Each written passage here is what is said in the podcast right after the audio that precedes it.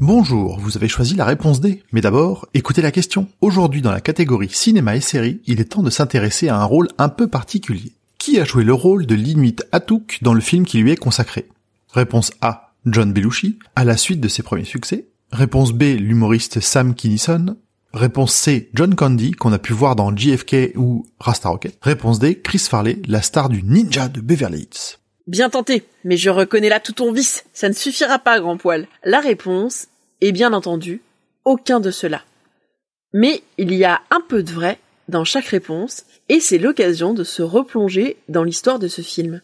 À l'origine de tout ça, il y a un livre, L'incomparable Atu, écrit par Mordecai Richter en 1963. Le livre décrit les pérégrinations d'un Inuit qui décide de se rendre à New York pour réussir dans la vie.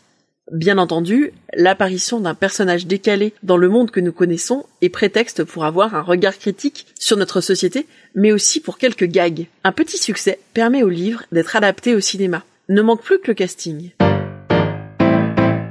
Et, pour jouer le rôle d'Atu, on se retourne vers une star de l'époque, le grand John Bellucci.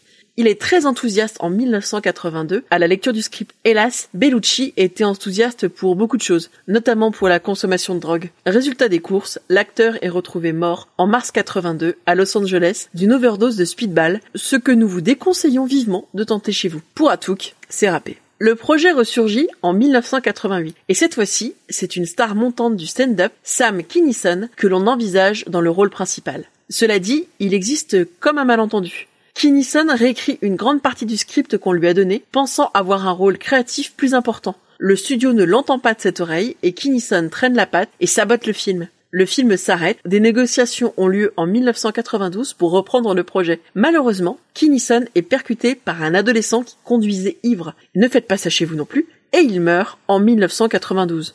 Il faut donc trouver quelqu'un d'autre pour endosser le costume d'Atouk. En 1994, on choisit John Candy. On n'est clairement pas dans la même catégorie que Bellucci, mais le projet a déjà du plomb dans l'aile et le comique a quelques beaux rôles à son active, notamment dans Splatch, aux côtés de Tom Hanks.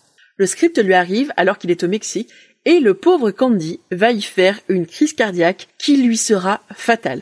Finalement, c'est Chris Farley, l'inoubliable star du hit Le Ninja de Beverly Hills, qui va s'y coller. Apparemment, le projet continue à cette époque à descendre les échelons de l'ambition, mais renoue en quelque sorte avec ses origines, puisque Chris Farley est un admirateur fanatique de Bellucci et marcher dans les pas de son idole est une occasion incroyable. Il va tellement s'identifier aux Blues Brothers que quelques jours avant d'accepter définitivement le rôle, il va lui aussi mourir d'une overdose, ce qui ne fait pas partie des recommandations de notre label Podcut,